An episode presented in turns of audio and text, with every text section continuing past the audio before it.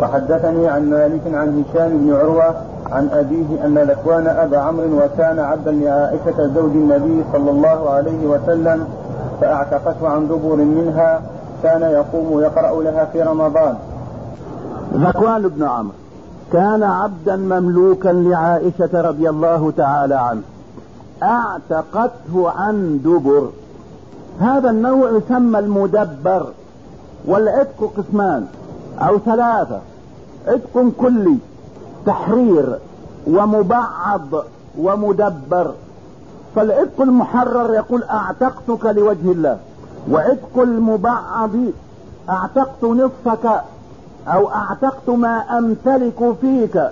وهذا المبعض لنرى حرص الإسلام على تحرير الرقاب. ونرد بذلك على أعداء الإسلام الذين يقولون جئتم تستملكون أو تسترقون الأحرار. نقول لا. الإسلام جاء ليحرر الأرقاء. هذا المبعض لو أن اثنان لو أن اثنين اشتركا في عبد واشترياه مناصف فقام أحدهما وقال أعتقت حصتي فيك. يقول صلى الله عليه وسلم في ذلك من أعتق شقصا له في عبد قوم عليه وعتق سائره. يعني عتق إجباري.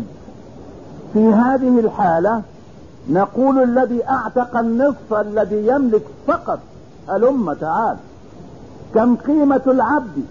قيمته ألف. ادفع خمسمائة لشريكك ويصير العبد حر كله. إيش بشغل أنا؟ أنا أعتقد ما أملك. نقول لا. فتحت فيه باب الحرية. وأصبح هو شريك لمالكه لمالك نصفه الثاني.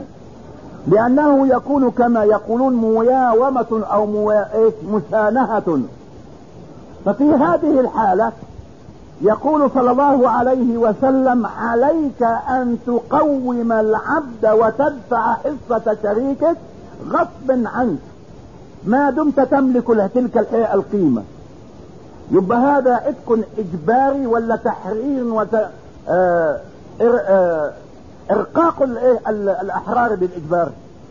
تحرير للرقاب ولا استعباد للأحرار؟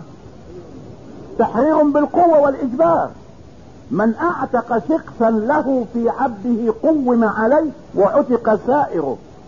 هذا المبعض أما المعتق عن دبر فيقول مالكه أنت حر بعد حياتي أن يجعل عتقه وراء دبره.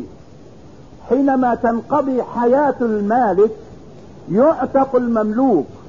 فاللحظة التي يموت فيها السيد يعتق فيها العبد وحينئذ يبقى مملوكا لكنه لا يبيعه ولا يهبه ولا يرهنه ولا يتصرف فيه تصرفا يخرجه عن الملك لأنه أعتق ولكن العتق معلق لزمن مجهول.